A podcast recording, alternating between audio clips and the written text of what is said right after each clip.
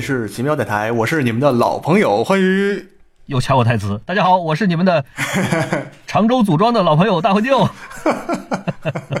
我以为你要说你是老老老老朋友。对，你看我跟大灰舅又凑到一块儿了，是因为什么呢？是因为一旦有这种跟机器相关的、跟这种玩具相关的东西，我们就开始按耐不住了，就开始兴奋起来啦。呃，对对对，本来想等到这个《环太平洋二》上映了以后我们再录，但是我们这个体内荷尔蒙已经搂不住，忍不住了，忍不了了，现在忍不住了啊！对，我们现在，所以今天我们就来把这个《环太平洋一》做一个回顾，以及《环太平洋二》的前瞻。对，是的，对，这个片子应该是一三年的片子。对，《环太平洋》一现在已经有五年了。嗯嗯啊，想一想都五年前了。出来以后，对啊对啊啊！当时这个片子起来以后还是挺就是。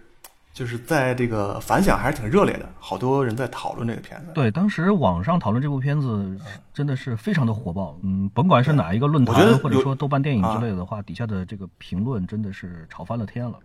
对对对，我觉得从两点上能看出来吧，一个是它这个这个片子豆瓣评分现在是七点六，七点六，就是一个怪兽，对一个怪兽机器人的这么一个片子能打到七点六，这已经相当高了，不容易。那个就是 IMDB 上那个是六点九，也不算太低。嗯，哦，对，也还可以了。因为变形金刚的分才八点一，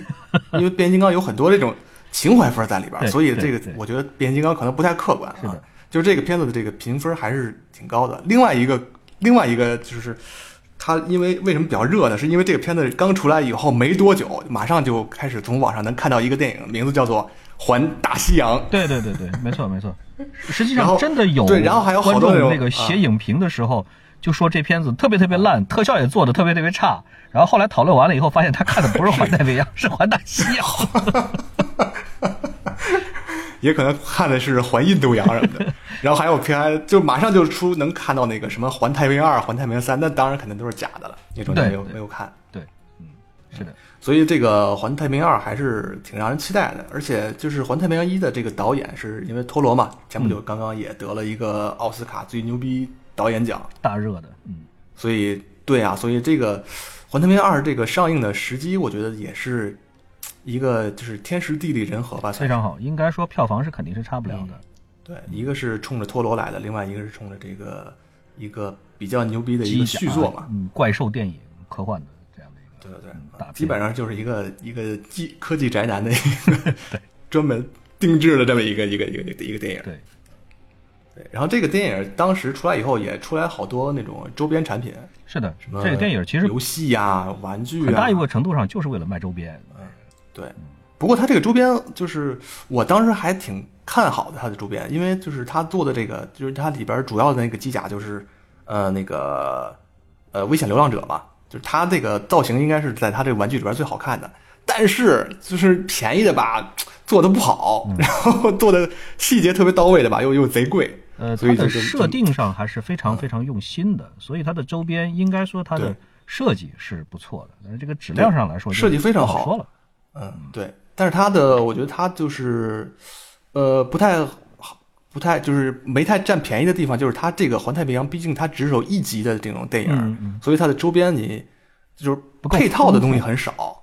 对对对，不丰富，不像不像那个呃什么星球大战呀、变形金刚呀，就是你买了一个以后会有很多的比别的那种什么六寸的那种机器人跟它匹配。对，环太平洋你就买了一个那种机甲以后。等你，比如你玩一个什么场景的时候，你就找不着跟他一块儿搭戏的小伙伴。对，嗯，所以他可能这个周边，我我反正我我没买，反正但但是现在那个玩具店里面，我看现在又开始有这种东西都摆上来了，肯定肯定肯定会再再加新的，嗯，估计以后还得再出续集。如果这个二票房还不错的话，二的票房应该说是板上钉钉的，不会低，就是看它能冲到什么级别了。我我看好像这个三的这个拍摄计划已经出来了。他接下来可能会有一个续，然后接下来还可估计还会再有前传，估计前传会吗？对，应据据说是有的，而且是一出来了之后不久就就讨论这个前传的可能性了。但是当时这个因为也是这个这个剧到后来中间也是波折蛮多的，所以可能很多的计划就会有比较大的改动。但是前传是一直在讨论当中啊，现在都就流行玩玩前传。对啊，这回这个二的导演换了人了哈，不是陀螺，对，换了。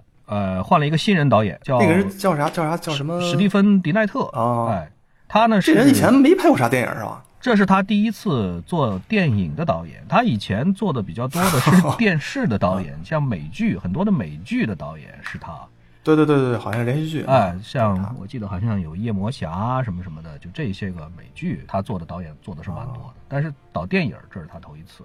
但是这个陀螺本人并没有完全的退出这个项目，他呢在这个因为这个故事基本上他也参与了很多的就是故事的。设计和编剧的工作了，不仅仅是导演。然后在二里边呢，他呢仍然是做监制和制片。哦，哎，所以他本人来说的话呢，应该还是比较希望能够继续的做下去这个项目的。哦，陀螺也是就特别钟情这种怪兽片儿，还有这种机器人的这种。对他之前做了蛮多的这种，就说是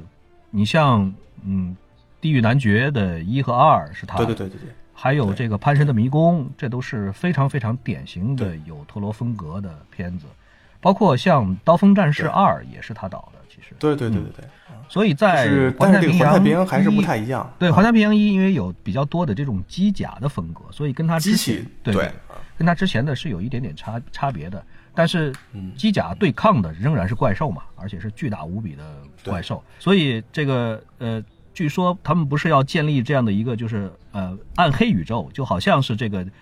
DC 呃超人、蝙蝠侠等等的这个宇宙，或者是漫威的这个超级英雄宇宙。所以他们呢现在呢也要建立起来一个相对应的这样的一个叫暗黑宇宙。暗黑宇宙的这个呃，应该说第一部呢就是之前上映的重启的新木乃伊，那是一个超级大烂片，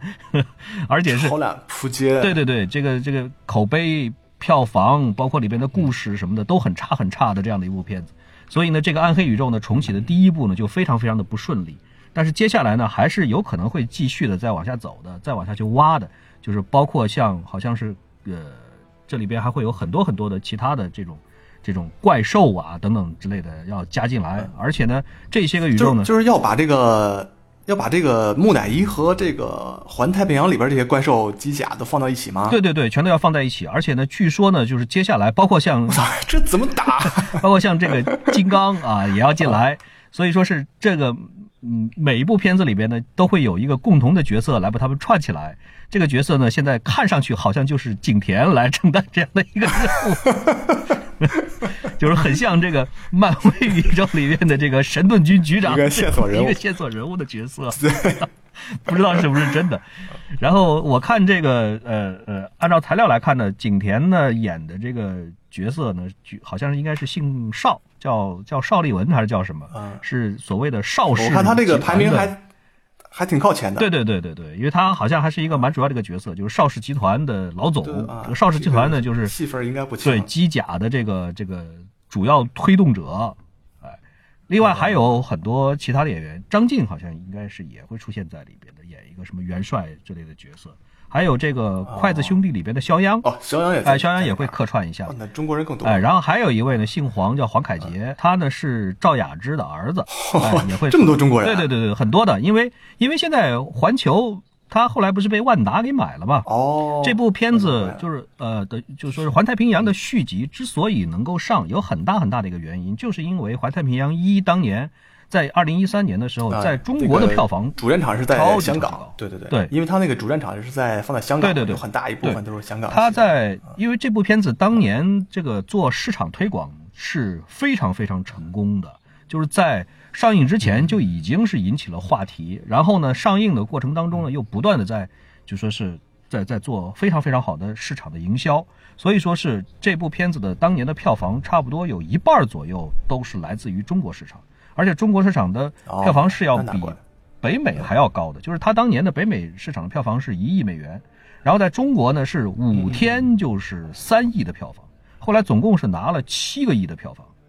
所以后来呢是就就说是在做续集的时候呢，后来又中间有很大的波折，因为这个环球当时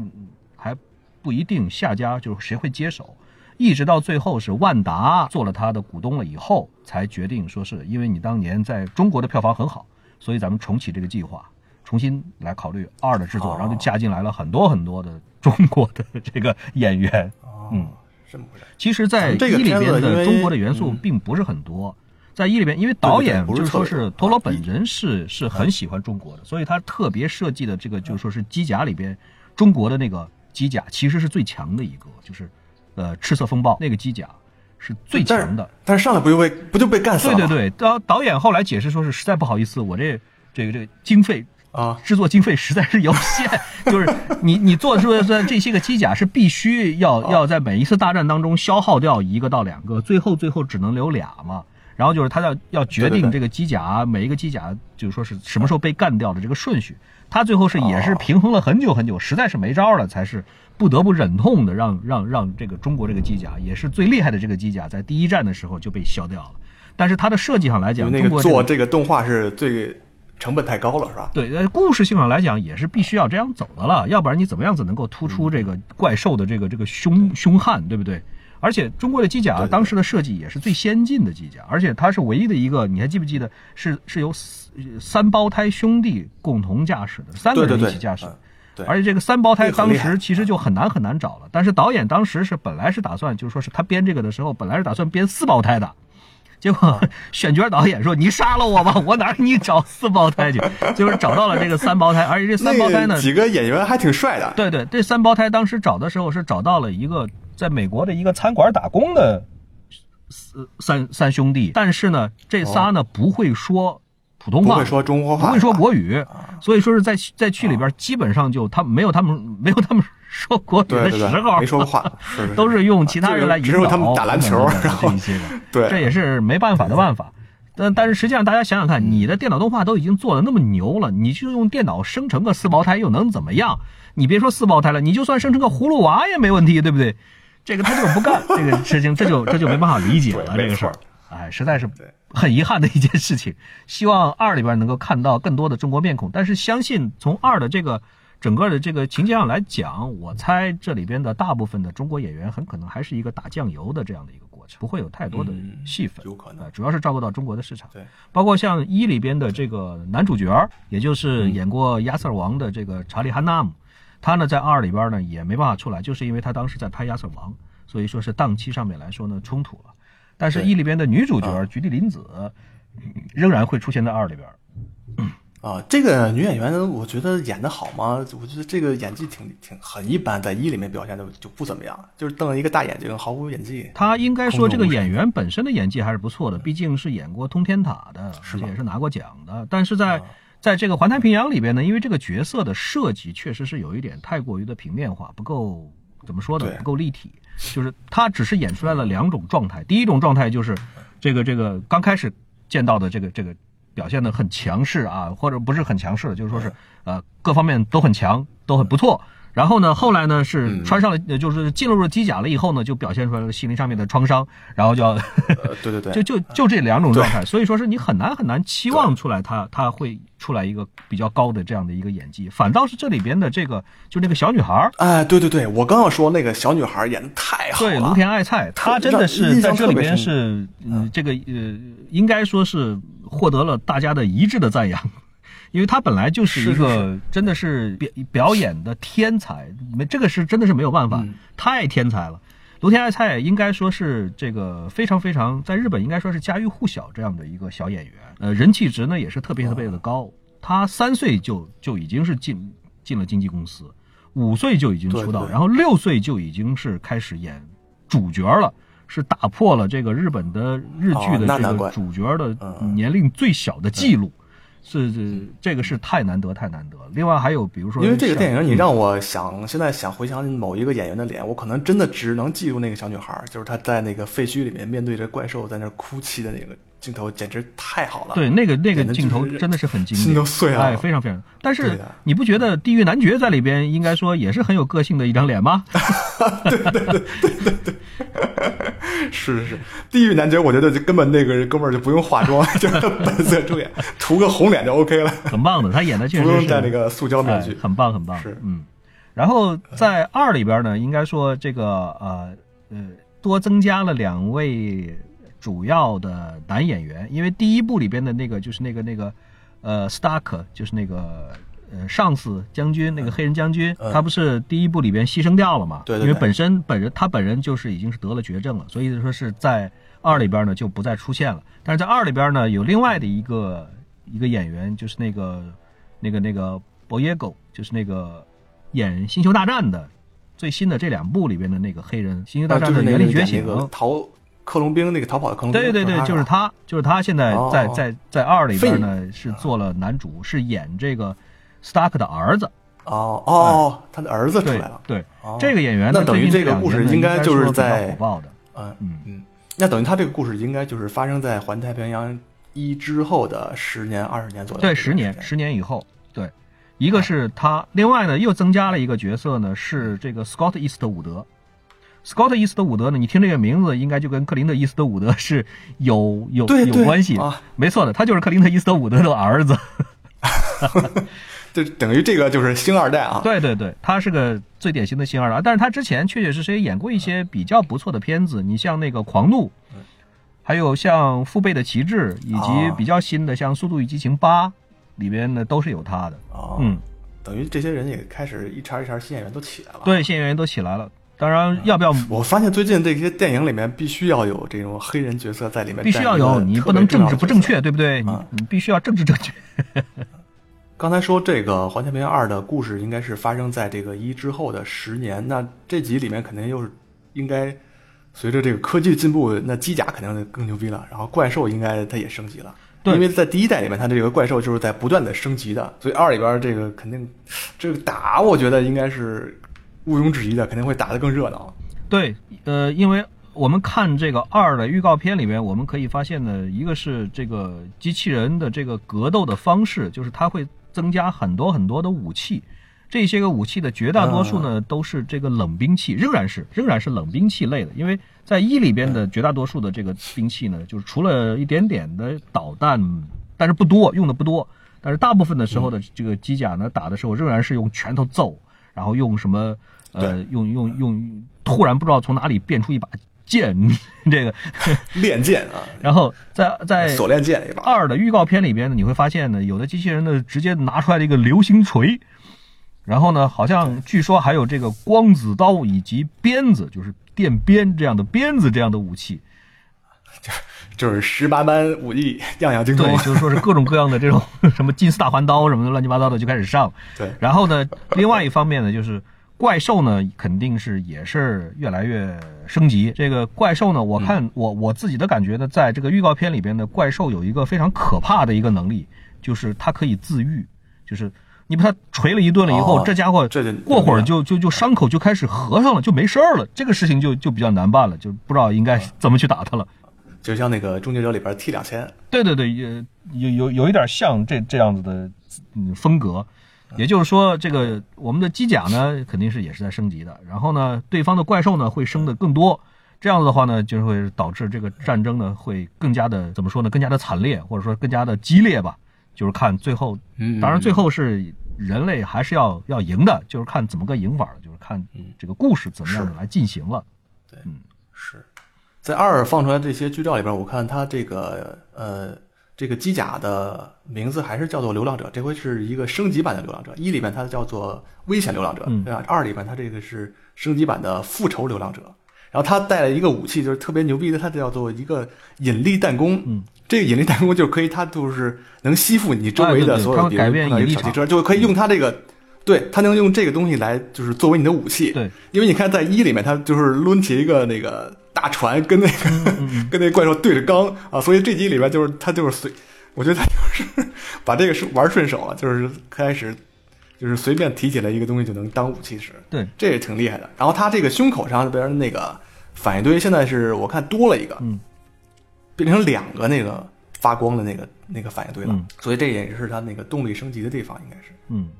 呃，国内好像是把它翻译成流浪者是吧？叫做危险流浪者，对对对。或者叫做那个危险吉普赛，对，因为这个东西的正经的翻译似乎是这个吉普赛翻译的会比较多一点，但是，呃，翻译成流浪者呢也能说得过去了。嗯，对，差不多啊。吉普赛可能大家听起来没有那个流浪者这么酷吧？对对对，流浪者相对来说是会酷一点。嗯，这个环太平洋一的故事主要就是发生在其实他第一次这个呃，讲的怪兽入侵的事件应该是发生在二零一二年，就是如果按照电影里面的时间往前推算的话，就是因为那个电影正式的故事开始在二零二零年，然后往前倒推过去，就是二零一二年出现了第一次这种怪兽的袭击。对，就是在那个太平洋的海底深海底，然后突然冒出了一个怪兽，从那种就是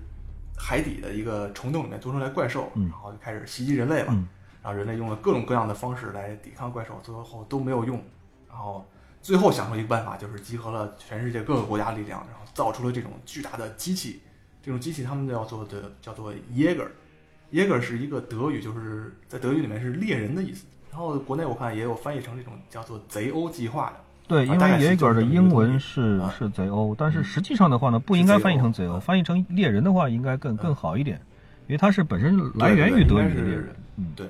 而且它也是一个狩猎怪兽的这么一个意思吧？对，对，对。对吧？这种机器它就是用就是一个巨大的机甲，然后人坐在里边儿，然后操控这个机器来跟对怪兽对着干。相当它这个巨大的机甲，嗯，是这个机甲的按照高度来看的话呢，一般来说是七八十米那么高，嗯，差不多得两千吨那么重，嗯，对。所以用一个人的这种脑力是无法控制的，所以必须要两个以上的驾驶员来驾驶这个机器，分担一下啊，一个大的人性。但是但是当时我看这个电影的时候，我就想，为什么一定要？就一定要做出一个人形，因为人在格斗的时候有很多，就是很多吃亏的地方，就是你的重心太高了以后，就是比如对方冲过来以后，你很容易就很容易就被撞倒，因为人形比较酷嘛。机器人电影全是人形，就是这样啊，这样看上去比较帅。你你要是如果设计成四条腿，像半人马那样的，那不打起来更牛逼吗？反反正这个话题咱咱待待会儿后面再说。然后这种他们就发现，哎，造出这个。就是叫外号猎人的这种大的巨大机器以后，然后就能哎就能把怪兽制服了。然后咱们这个主人公就是一个这种功勋卓著的一个呃一个机甲的机器人的一个驾驶员，就是他在第第五次吧还是第六次出就是出任务的时候，被一个那种就没死透的一个怪兽反扑了。然后在这个过程中，他的哥哥就跟他一起在驾驶这个机甲的一个哥哥牺牲了。然后这个哥们儿最后就是流落。就是流落他乡了，然后飘到就是异国，然后当起了一个建筑工人。对，啊，为什么当建筑工人呢？是因为人类发现机甲就是最终，因为随着这个怪兽他们不断的升级，智慧在提高，这个机甲就是没有办法对抗了，所以他们把这个巨大的这个金钱和物力、人力都投入到建高墙上边去了。就是在那个就是围绕着太平洋这一圈，凡是有人类居住的地方，都建起那个特别大的墙、厚重的墙，然后这个机甲就被冷落了。但是这里面其中有一个黑人的这个，刚才也提到了这个一个军官，他一直坚持着自己的这个计划，他就把这个地球上为数不多的剩余的那么几十号这种机甲，然后都带到了香港，香港这儿建立了一个巨大的一个呃，就是这么一个机甲人的一个基地，嗯，在这儿来做就是最后的抵抗吧，算是一个就是最后的守卫者。然后呃，然后咱们这主人公正式的故事应该就是从这块开始开始了。啊，因为他们这个，呃，这个黑人军官呢，他有一个计划，就是要把这个，因为所有的怪兽都是从虫洞来的嘛，所以他们的终极计划就是要把这个虫洞毁掉。他们带着那种就是超强那种超强爆炸力的一个核弹扔到这个虫洞里面去，所以就要需要就是几个有至少要有一个人把这个核弹背进去，然后还旁同时还有人护卫放进去，然后就是他们在执行这个过程中，然后又遭遇了不同就是各种怪兽的袭击啊，然后最后。还是把这个怪兽，不是说把这个核弹扔到那个虫洞里面去，把虫洞销毁了。主要就是这么一回事儿。嗯，一就是这么一个故事。故事来说，应该还是挺简单的。因为如果你是一个科幻迷，然后喜欢看这种怪兽片儿，看这种这种机器人的这种片子，所以这个故事，呃，并不是太稀奇。但是这个片子，它的视觉效果实在是做的太好了。对，没错。嗯，这个视觉效果是足以让你反复的看。是是的，是的，我觉得完全就是全面超越刚才咱们提到的变形金刚。这个别说是当年，就算是放到现在看，也是也也是没有几部能够超得过的。是是是，所以二在这个视觉效果这方面，应该是一个挺大的一个挺强的一个看头。对，那个我记得我当年在电影院里边看了很多遍《环太平洋一》。我记得，如果没记错的话，应该是六遍，就是基本上平了我看蝙蝠侠三的记录。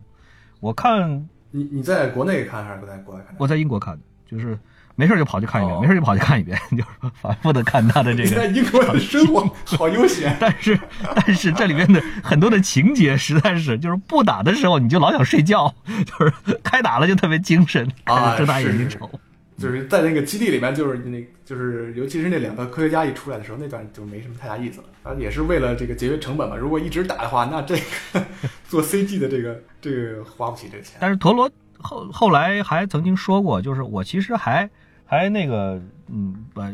花钱花的挺省的，算是就是给环球还省了很多钱，就是相当于投资还没用光，还省剩下来一点还给环球了。也就是说。实际上，这个这个像这种片子特效肯定是超级超级花钱的，而且这个片子特效是是工业光魔做的，L R M 做的，就是当时这个啊，就是卢卡斯对对对，当时呢这个做出来了以后呢，应该说皮克斯当时蛮紧张的一阵子，因为他就觉得我的这个 C G 特效霸主的地位有点不保了。所以当时还是挺紧张的，赶快升级了一下自家的这个软件系统。作为一个科技宅男的你，对这个电脑动画这块应该是很有话语权的。呃，不能说有话语权，就是说是因为这是我在电影院里边看电影的一个主要的目的。就是你像一般的，嗯，如果说是视觉效果比较一般的片子，比如说什么啊什么爱情片啊，或者说是这这种片子的话，对于我来说就就在家里边抱个电脑看，基本上不太需要。去电影院看，你要去电影院看这么大的屏幕，这么震撼的效果，那不就是为了看视觉特效嘛，对吧？所以说是像这种《环太平洋》这种片子，对于我来说是特别特别有吸引力的。以前也很喜欢，就是重点看这种视觉效果比较好的这种片子。不过你在国外看的话，然后这个片子其实你漏掉了一个很 很有意思的一个。娱乐话题 就是他的这个《环太平洋一》在国内的这个翻译，当时被好多人吐槽诟病了啊！对对对，他的这个字幕啊，中文翻译这个话题，对对，因为我记得好像他的这个字幕翻译是 是大名鼎鼎的 贾老师翻译的，对，就是就是翻译他这这哥们儿呃这姐们儿翻翻译过好多这种让人就是哭笑不得的这种电影，对，挺多的，很多。环太平洋好像还有黑衣人三是吧？还有好几部大片，对，还有那个饥饿游戏啊，反正啊，普罗米修斯，好多都是他翻译，很多都是他翻译。对对对，普罗米修斯啊。这位老师呢，比较喜欢呢，在翻译的过程当中呢，根据自己对原作的理解，然后呃挖掘，他会再创作，然后把自己的理解呢加到这个台词里面去。所以呢，很多的网友呢，就是后来网友们就形成了一个习惯，就是如果说是这个字幕呢是。贾老师翻译的的话呢，就会在网上发帖子，就是逐逐句逐句的进行吐槽，就 是你这一句他原来是要说什么什么意思，但是你怎么给翻译成什么什么样？这个好像是到了《黑衣人三》的时候呢，对他的吐槽达到了这个登峰造极的程度，因为他在《黑衣人三》里面呢，确确实实用了也用了很多很多的，呃。接地气的这种典故，比如像什么地沟油 什么的这种，好像都有。对，因为当时看《普罗米修斯》的时候，就觉得里边有些翻译觉得就是挺奇怪的，就是就是你感觉不出它有什么错，但是觉得反反正肯定不是按照原文翻的，就是这样。对，所以网友对他的这个翻译的评论呢，确实也是有一点褒贬不一。有的人说是我看着我觉得还挺挺开心的。有的稍微严谨一点的学究派呢，可能就觉得你这个就就我有点接接受不能了，是有这方面的。我也听说了，这个呃《环太平洋一》里边呢，好像是有一点很多的，就说是呃很多的网友呢对其中的某一些个翻译呢是有不满意的地方，包括像刚开始的时候把这个俄罗斯的这个当时他们是呃呃父子俩是吧？我记得。对，字母里面呃，字幕里面好像是说是呃兄弟俩啊什么的，然后包括像什么 像什么这说这错就大，说 I'm done，呃嗯，本来的意思是我退出，我不玩了，呃，但是好像是字幕里边写了个什么我要死了，就就类似这样的，让人看了以后是有一点是有是莫名其妙一头雾水的这种感觉。对，有兴趣的朋友大家可以去去这个比对一下。对，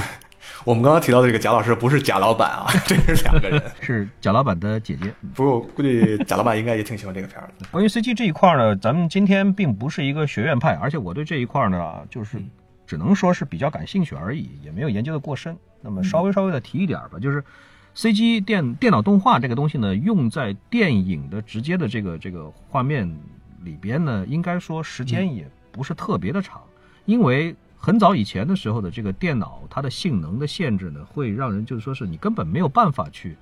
去和真实的拍摄的这个电画面的这个逼真程度相媲美的，这是肯定的事情。但是呢，一直以来呢，很多的人就在做这样子的尝试。这里边呢，应该说最最嗯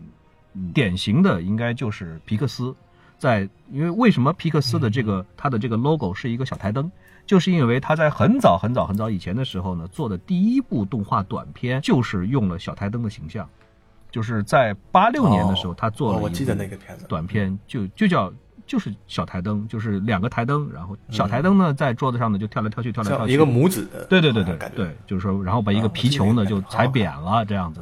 然后嗯，所以说是他在后来的这个片头都是会有一个小台灯在这踩踩踩，把皮克斯的那个爱字踩扁。后来呢，他还做了就是说是更多的其他的这种短片，这种短片呢基本上都是会放在就是说是电影院的这个正片的开头作为一个。一个一个正片开头之前的这样的一个呃，怎么说呢？你可以说是它是一个先导小引子，或者说是也是有它的这个炫技的这个成分在里边。很多的这个它的这个短片呢，也还曾经得过奥斯卡的这个短片奖或者是提名，包括像他第一部做的这个小暴力云，哎，对对对对对，宋子赫，哎，对对对，是那是很很著名啊。对对，呃，像小台灯这一部呢，主要是在讲的就是说是。主要它的这个炫技的这个方面，我的感觉，一个是它的这个多轴关节联动，就是它这个台灯是一种，就是那种工作台灯，就是好几个关节的那种，或者说是多自由度的这种，这种关节的联动，你看上去会觉得很自然。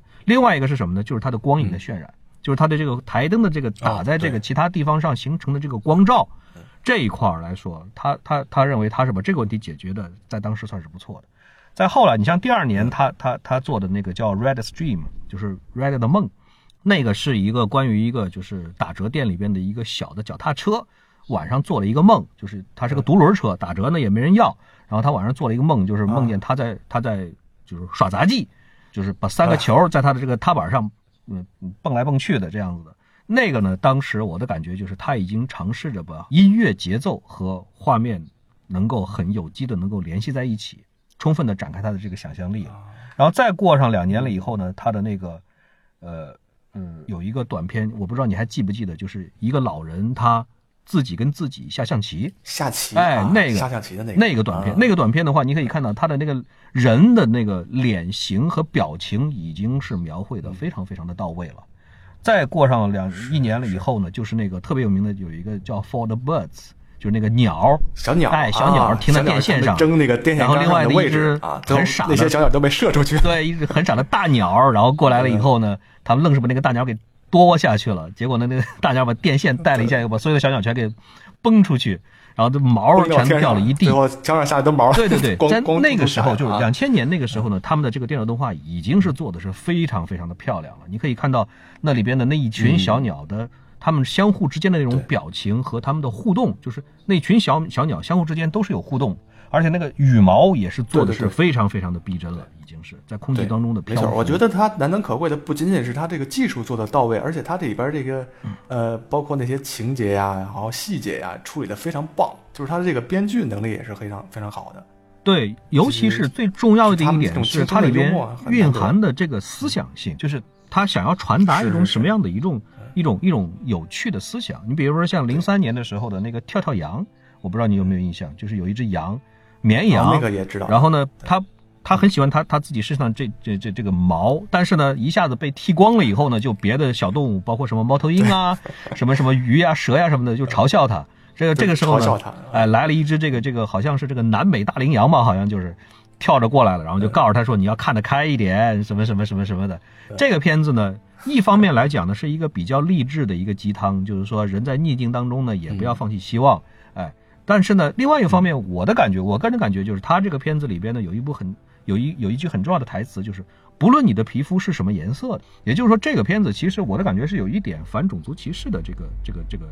呃意味在里边的。所以说是皮克斯真的是很很擅长于用。这个很有趣的故事，能够吸引小朋友的这种故事呢，来给你讲一个讲一个道理，然后能够让你去去去思考。对这一方面来来讲的话，真的是太不容易的事情。当然了，还有它的这个技术上的，哎，技术上的这种。然后除了它以外呢，应该说有，如果现在让我来这个回忆这个电脑动画在电影当中的应用的话，我觉得有两部片子可能是我的第一时间能够反应得过来的。一部呢，就是咱们刚才谈到的这个《终结者》，《终结者二》。《终结者二》里边的那个液态机器人，那个东西呢，当时真的是一个业界的一个标杆。因为在那个之前呢，我们几乎是没有看到这个电脑动画可以，可以，可以在在一部电影里面能够起到如此重要的作用，而且它真的是在当时的那样的一个条件底下，就是那是很多很多年以前了，这个计算能力还还差得很远的时候，但是呢，它已经是能够把它做到，就是会想很多的办法，能够扬长避短。你比如说，为什么这个机器人它的表面是是光滑的，然后在变形的过程当中是是是就是纯液体的这个。这个这个金属是因为他们当时没有办法做出来特别特别复杂的电脑动画的造型，哦，所以说是它就是只能是用这样子的方式。但是呢，你一旦接受了它这个设定了以后，你会发现这种这种方式在这电影里面反而会觉得特别的酷、特别的炫、特别的帅，就是你一点都看不出来这种违和感。所以这个片子在当时真的是一个，尤其尤其是其中的一幕，就是你记不记得这个？这个这个反角液态机器人穿过那个监狱的那个铁栅栏的时候，对它融到，哎，整个那个人的那个脸穿过那铁栅栏，然后身子再穿过去，然后然后最后咔嚓，然后又一响，然后那个镜头特写到他手上。抓着的那只手枪，然后那只手枪因为不是它的一部分，然后就被卡在那个栏杆的另外一面，没法变形，卡在那儿。对对对，这整个的这一系列真的是太经典、太经典的镜头了，真的是让人觉得就是你你要你要你要跪着来看这部片子的这种感觉。另这这是《终结者二》这部片子是我我能够想得到的，就说是业内第一部大规模的使用真人动画和 CG 相结合的电影。后来还当然，它是一个先河了。再后来，像《侏罗纪公园》啊，像什么这个这个《Total Recall》全民回忆啊，等等这一系列就越来越多了。然后还有一部标杆级的，或者说里程碑式的电影，其实在 CG 在这里边占到更大的分量的，就是史克威尔公司做的第一部《最终幻想》的电影版《The Spirit Within》灵魂深处。我不知道你对那部片子有没有印象？因为那部片子可能绝大多数的朋友可能会稍微稍微的有一点点残留的印象，但是不会太深。没什么印象，因为那部片子呢，《最终幻想》就是那个。那不是一个纯的一个 CG 做的吗？对，纯 CG 外星一个开采矿船上吧，还是什么一个一个故事？当时就是，呃，反正就是就很震撼。那个消息出来以后，就是一个纯粹用电脑动画做的一个对一个电影。对，它是个纯 CG 做的一个电影。哎，以前从来都不敢，那个只能做卡通式的，像《玩具总动员》这样的卡通式的这种电影。如果是纯 CG 做一个真人的一个电影，这是最终幻想。对对，纯 CG 做一个真人的电影的话，这个在这以前是只有人想没有人敢的，因为投资实在实在是是太大太大了。但这个片子的预告片当时出来了以后呢，让人觉得极其的震撼。为什么极其的震撼？它的预告片的第一个镜头是一个人睁开眼睛，就给这个眼睛的一个特写。只有当镜头拉远，拉到这个人的全貌的时候，你才发现这货是电脑动画画的，还是一个。在 对对对，眼睛刚睁开的时候，看他的那个眼皮儿、皮肤，看他的睫毛，看瞳孔，你真的看不出来他是电脑动画画的。你刚开始看的时候，几乎所有的人，包括我，都会觉得这不就是一个摄像机拍一个人的一个眼睛吗？一直到镜头拉远，才发现，我天，这画是电脑动画画出来的，就是太震撼，太震撼了。但是呢，最终幻想就是这一部，最终幻想灵魂深处这一部。票房当时惨败，因为他的这个故事说的特别特别的晦涩难懂，里边掺杂了很多的这种呃似是而非的这种这种内容，让人就是看完了以后觉得云里雾里的，根本就不知道你是在说什么，所以导致了当年的这个票房呢直接是惨败，导致了直接导致史克威尔公司差点就被卖掉了，所以后来是后来这个事情的影响到什么程度了？就是后来连续了很多很多年。业内一直再没有人敢提用电脑动画做这种，就是说是，呃，完全仿真人的长篇电影，一直没有。因为那个年代好像大家也没有太多的到电影院去看电影的习惯，好像正好是那个就是电影最低谷的那几年，然后它出来的，反正当时我看的是，我我忘了是在电影频道里边放的，还是用的 VCD 看的。嗯嗯，因为因为这个片子已经很久了。但是为什么我要提这部片子？是因为这一部片子的电脑动画技术方面来讲，实在是太牛太牛了。因为史克威尔公司本来就是以华丽的电脑动画特效见长的，它的游戏里边，尤其是它的游戏的过场动画做的真的是超级的酷炫。这个世界上可能就只有暴雪是能够跟它相提并论、相抗衡的。然后在这一部电影上，这时候玩游戏就特别喜欢看那个开场动画。对对对，因为它这个动画实在是太酷太炫了，而且呢，在这部电影上面呢，又史克威尔当时呢又抱了很大很大的希望，因为他在游戏界里边他赚钱赚的是很多的，《最终幻想》几乎每年来一发，每年来一发，这个事情他赚钱赚的实在是太多了，所以他就决定拿自己的身家来赌电影，因为电影本身也是一个利润很大的一个产业了。所以他就决定来赌一把，结果没想到呢，赌的基本上是把那么些年赚的钱几乎全赔进去了，差点投资人就是说是差点就是说是让自己活不下去，所以后后果也很惨烈。但是呢，他当时这个电脑动画做的特效实在是太棒了，棒到什么程度？就是说，很长一段时间，甚至于到现在，专业学电脑动画的呃所用的教材十有八九，你翻开一本书。你看里边的例子，说现在我们做一个什么什么，比如说一个人的一个头像，或者做一个什么什么东西来做教材，全都是《最终幻想》这电影里边的那建那模型拿来建模，是是，就已经到了这样的一个高度。所以他当时做这个技术含量真的是太高太高了。只不过是当时是赶上第一，他的电影的这个情节太难懂太晦涩；第二呢是什么呢？就是当时的这个电电脑动画的这个。性能，电脑的性能呢，确实还不是很够。就算是它是第一个用了这个真人动作捕捉，但是呢，也没有办法回避一个很著名的一个理论，就是我不知道你有没有听说过，可能很多听众朋友都听说过的，叫恐怖谷理论。当电脑动画呢模拟画真人的时候，如果说你不是超级无敌特别的像的话，在观众很容易来看的话，很容易能够看得出来你这个是假的，而且呢。是会产生一个，就是说是对你的这个电影里边的这个人物会产生一个抗拒、排斥的一个一个一个反感的一个心理。这种心理呢，在学术上叫做恐怖谷。为什么叫恐怖谷呢？就是说，当这个形象人物形象特别卡通化的时候，人观众是很容易接受他的。然后，当你的这个形象超级无敌的逼真，逼真到观众已经已经分辨不出来真和假的时候呢？那观众肯定也是能接受的，但是就是在他很接近真，但是观众呢又能够感觉出来他不是真的人物的时候，这个时候观众对他的这个接受程度是最低的。所以说是画出来曲线呢，就好像是一个谷一样。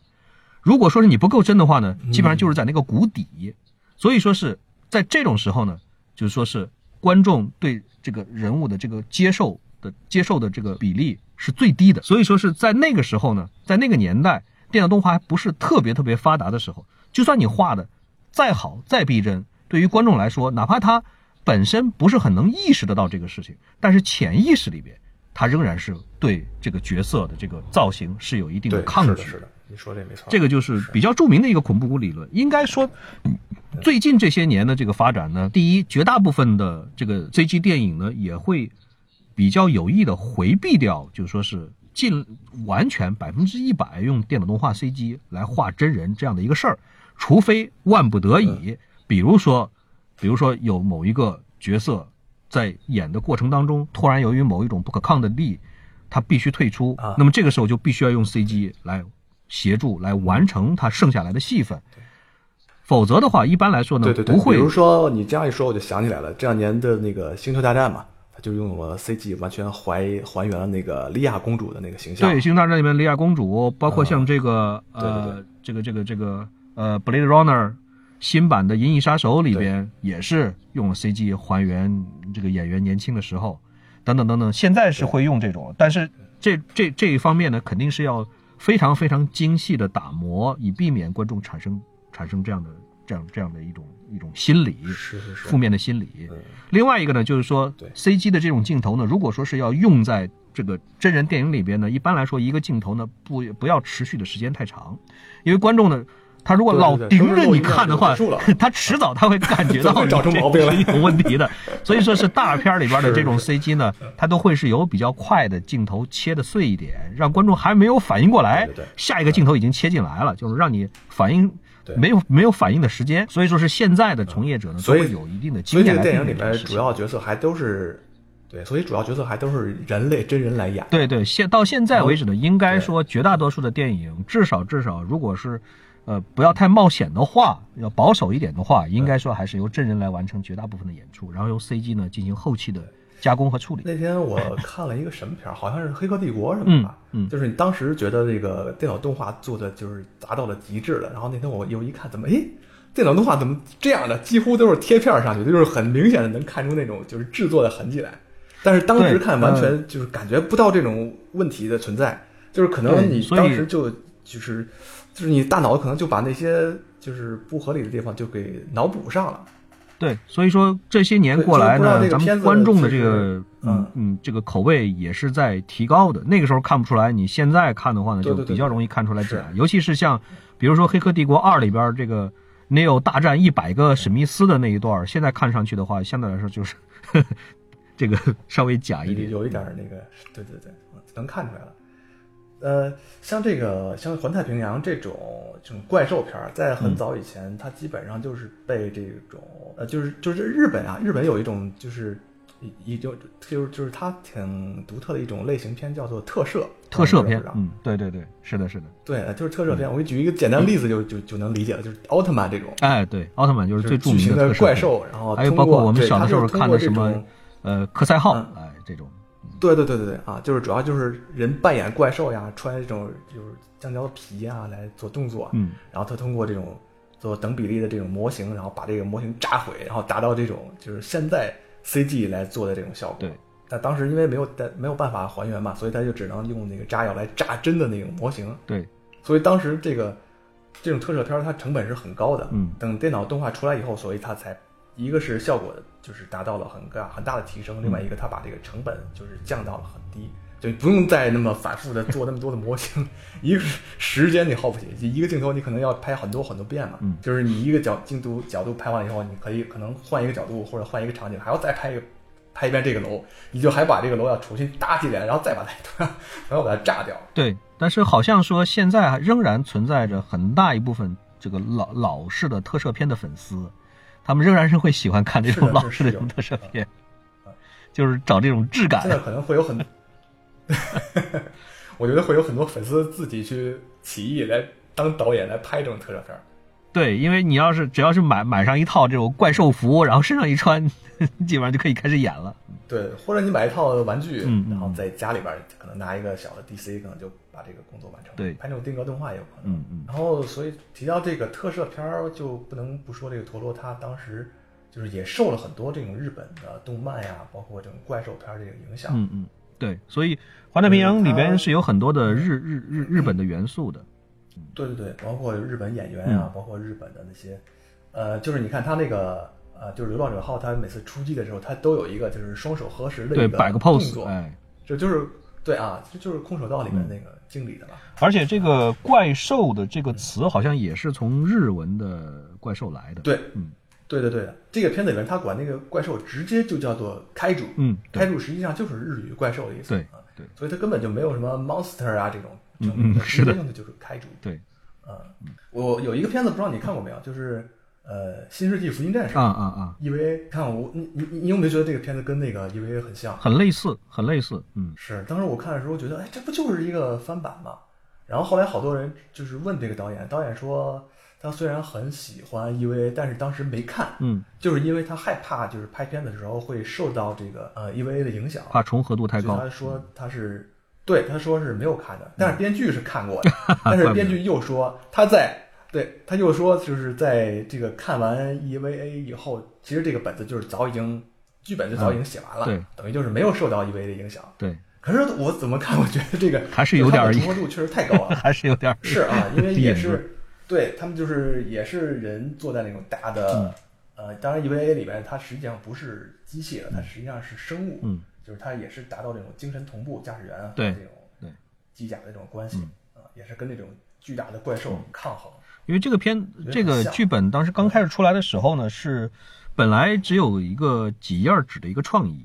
然后后来呢就扩展到几二二三十页纸，然后这个时候呢就已经决定投拍了。所以说是后来的这个剧本呢，都是根据这个前边的扩写出来的，过了很长时间了以后，逐步的扩写出来，丰富出来。所以在刚开始的这个创意里边呢，可能是受到了一点这这个这个福音战士的影响啊，有可能有可能。像这种巨大的机器的这种片子还是很多的，什么奥特曼啊，然后像什么高达，然后还有擎天柱、变形金刚、哥斯拉。我觉得，嗯，哥斯拉应该是比较典型的。对对对，特斯拉啊，特斯拉非常像。像你像咱们刚才之前说的那个《环太平洋》排前传，很有可能会把特斯拉放进去。哥斯拉，嗯，哥斯拉。特斯拉这个呃，哥斯拉对，为啥说特斯拉？爱迪生会找你的麻烦的。对，哥斯拉也是从海底来的嘛，所以很有可能把他们会粘合到一块儿去吧。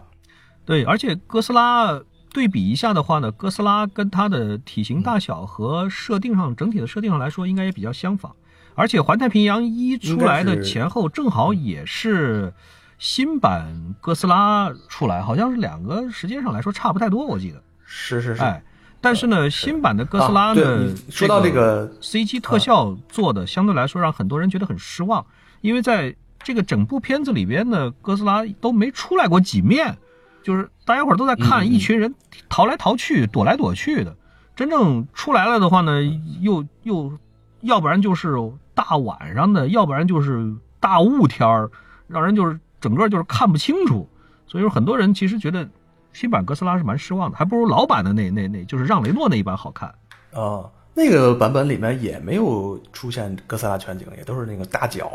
然后大尾巴在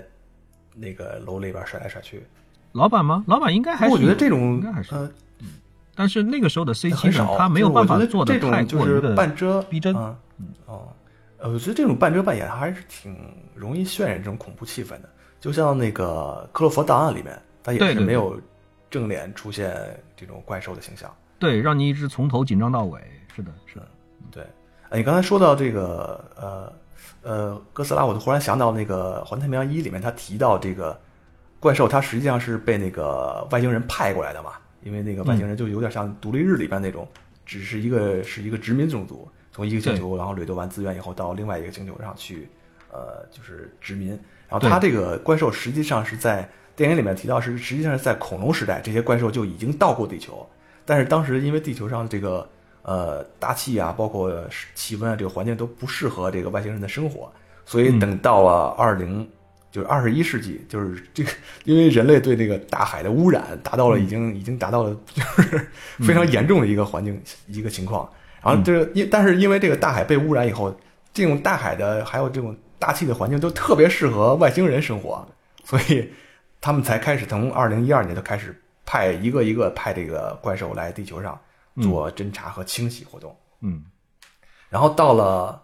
呃后面就是外星人不断的升级，在等地球上这个人已经清洗的差不多以后，就开始大批的殖民了。所以《环太平洋二》里面，它应该会派出这种更高智商、更强大的怪兽来做，可能是做最后的一些收尾工作吧，可能是。是的，嗯。整个的这个环太平洋的这个故事的背景的设定呢，应该说还是比较严密的。它不是还出了很多的周边，包括像漫画，我记得也出了不少。包括这里边的一些个我们觉得在电影里边是比较违和的、不符合常理的这种设定，好像说是在漫画里边，包括官方的设定里边，应该说都是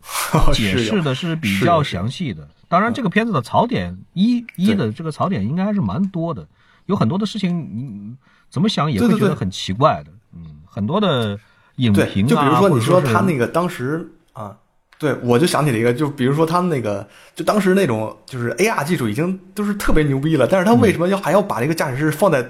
放在那个机器人的头部一个最容易被打，然后最容易暴露、最薄弱的一个地方？对啊，你干脆把那个机甲就是因为它的这个驾驶舱这个防护太弱，然后就导致就直接被灭了，对，很蠢的这种这种这种，你干脆就把那个驾驶员放在那个。放屁股里边啊，肉厚的地方，你把它保护起来，然后实际上就 OK 了。实际上说白了吧，这个事情啊，最根本的这个解决方案啊，你想想看，难道不应该用遥控吗？为什么一定要要驾驶员要坐在这个舱里边呢？你就远距离遥控，对啊，又能怎么着了？这个这个有什么有什么问题吗？或者有什么难点吗？我真的是一点都看不出来耶。为什么不遥控？你拿个拿个拿个手柄来打行不行？现在都已经有有有这么这么好用的无人机了，你到那个时候难道还遥控不了个这个这个机器人吗？呃，别说俩人了，你八个人、十个人遥控一个都行啊，没有任何问题啊。这个为什么不遥控？这个事情应该是被吐槽的相当相当多的一个。还有就是，还有就是华宇刚才说过的这个，为什么要设计成人形？实在是除了看上去很酷、打斗起来很酷以外，在实战当中真的是没有什么没有什么强项啊啊。你看，我看过一个那个，就是美国做的一个机器人大赛，就是各家自己造机器人，然后互相拼嘛。对对对。然后我看到有一个特别厉害的一个机器人，它就是一个，就是一个地上特别像扫地机器人的一样重心呢一定要低。为什么现在的坦克设计成一个坦克的样子？它不是没有理由的。对呀，对。这个人形实在是一个底盘低，最起码跑得快嘛。但是，但是呢，这个事情呢，是作为一个电影，这一点上你要是计较的话。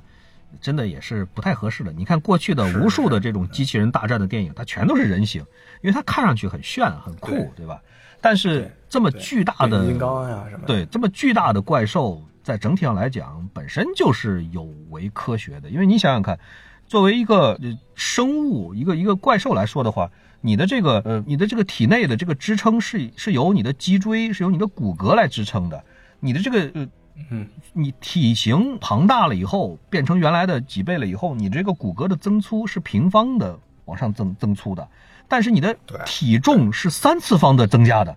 所以说是等到你大到一定程度了以后，你你你不可能骨骼是无论如何也撑不住的。你如果能撑得住的话，那只能导致你的行动极其的缓慢。这你想象一下，当年的食草恐龙才能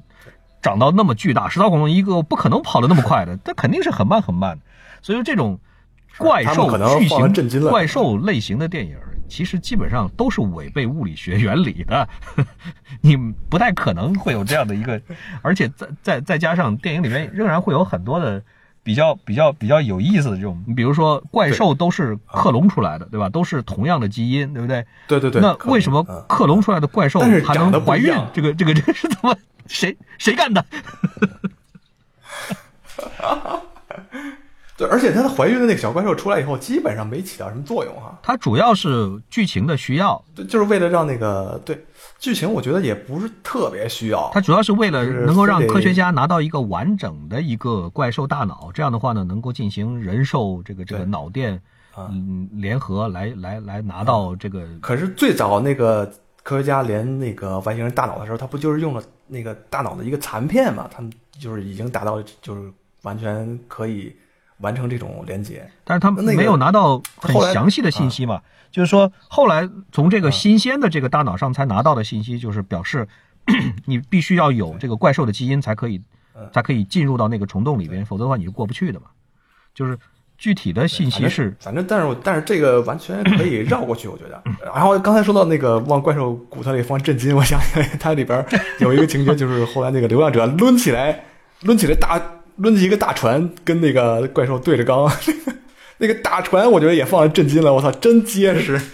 大船结实，倒还倒还可以想象，因为船一般来说是有主轴的嘛，它应该是相对来说是比较结实的。但是，但是问题是，你还拿着俩集装箱当板砖一样的去跟怪兽去拍。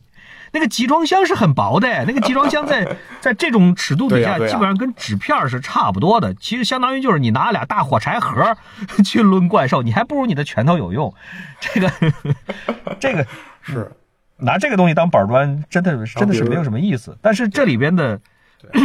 他为了让这个怪兽打起来和机甲打起来能够更好看，基本上设定都是冷兵器，就是比如说什么。嗯，对，都是冷兵器，剑、刺，最多最多拿俩小导小导弹先前导着轰一下，发现轰不过去。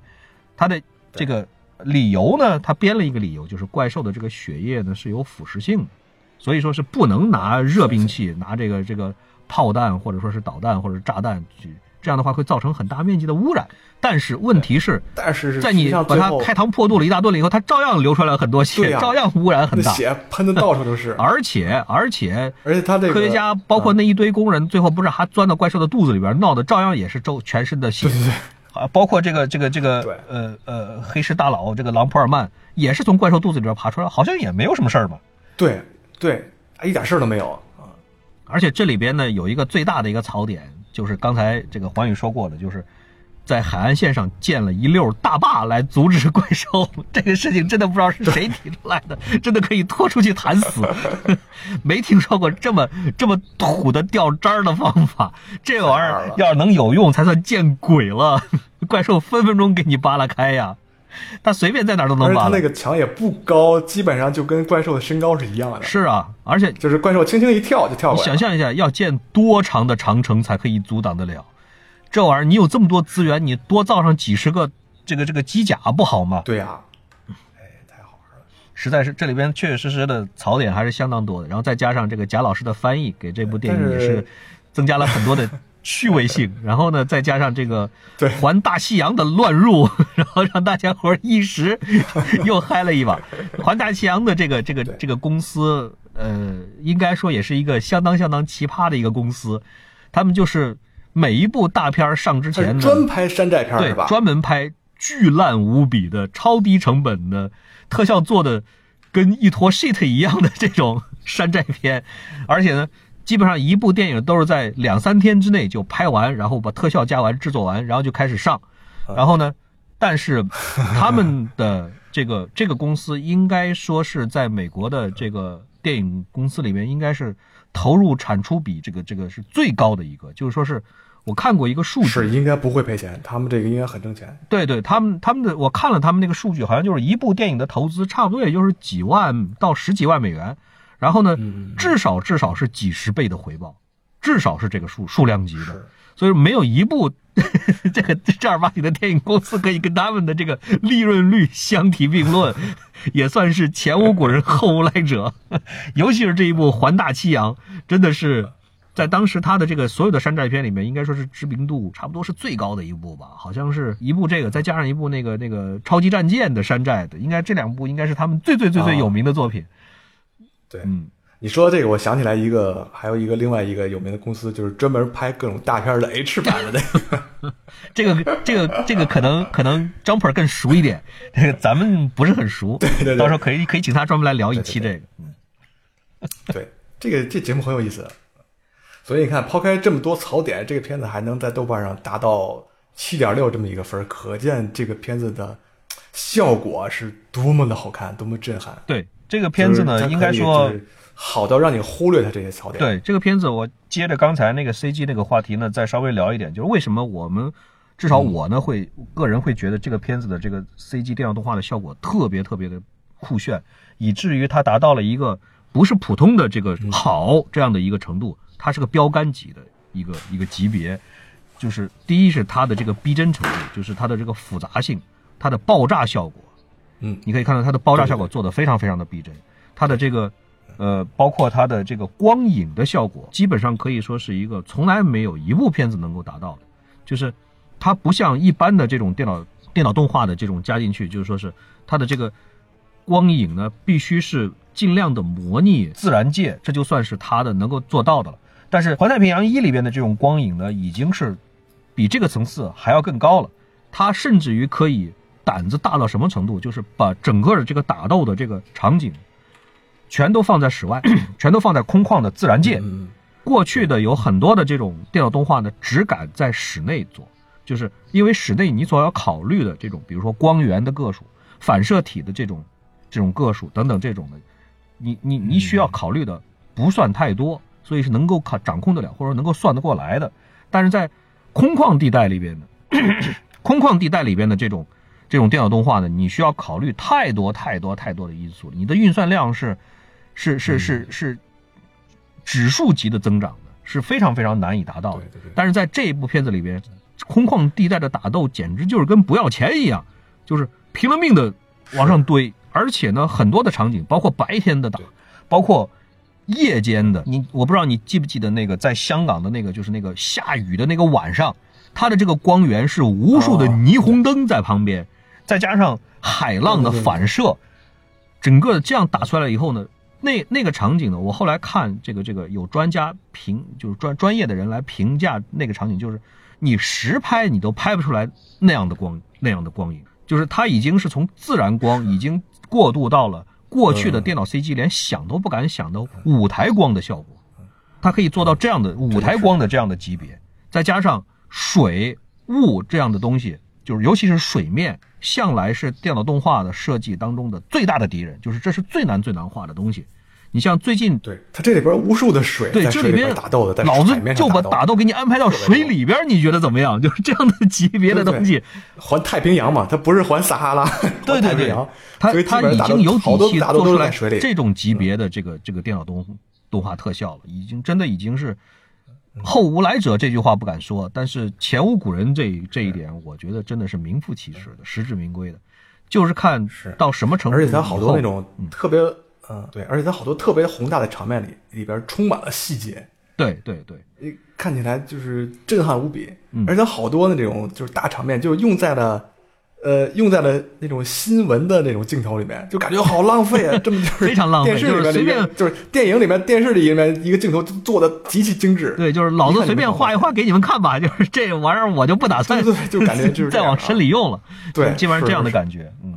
真的是属于很铺张的、很华丽的。而且呢，这部电影的音乐也很好，它的那个背景音乐，因为很多很多人一提到这部电影，就不由自主的就能够想得起来，它那个主题的那个那个那个那个旋律，就是那个噔噔噔噔噔噔噔噔噔噔噔噔，就是那个旋律，你一想就能够想得出来，那是《环太平洋》的那个旋律，包括它的那个呃呃，就是那个片尾曲，也是节奏旋律很好听的。但是这一次的这个作曲呢，就是《环太平洋二》的这个作曲呢，好像是换人了，不知道这个。新换上来的这位作曲家呢，能不能做出来跟一能够抗衡得了的这个曲子的风格？是，包括像导演呀、演员呀都换了，不知道这个二还能不能延续一的这个强悍的视觉效果？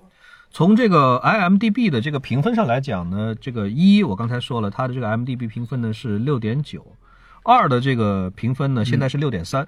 呃。目测呢是这个呃，剧情上来讲呢，可能可能还不如一，单薄很多。但是我相信呢，这部片子呢应该是比较典型的，就是口碑再烂，票房也会巨高无比的。因为大家伙呢，应该说都是凭着去看特效冲到电影院里面去看，看看热闹呃二 D 的，然后看三 D 的，看 IMAX 的，看三 D IMAX 的，这个 所以说是票房应该说是不会差，嗯。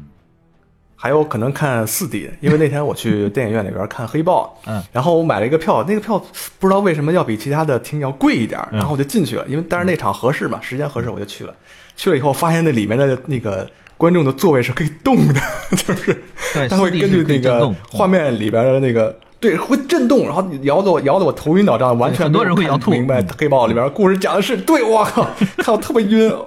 有没有看过五 D 的？简直观影的感受。黑豹你应该去看五 D 的，还会喷水喷雾。对，它会喷水，在瀑布里面打的时候会向你喷水。哎，太搞了！反正这个《环太平洋二》，咱们这期节目上上线的时候，应该这个电影已经上映了。嗯，希望大家在电影院里面看的开心吧。对，希望大家这个大场面的还是建议去电影院看。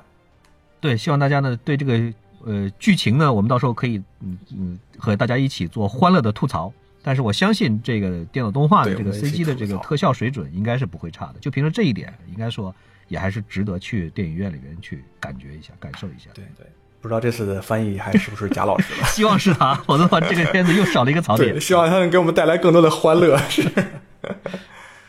那行吧，那我们这期的节目就聊到这儿。好的，大红牛，你还有啥要说的吗？呃。没有了，我不知道我这一次会有多少时间能够去电影院看多再多看几遍。那个希望能够有更多的时间，但是我估计是打不破上一次看连看六遍的记录了。这次看七遍，尽量争取吧，反正是年卡，多看一遍也不要钱。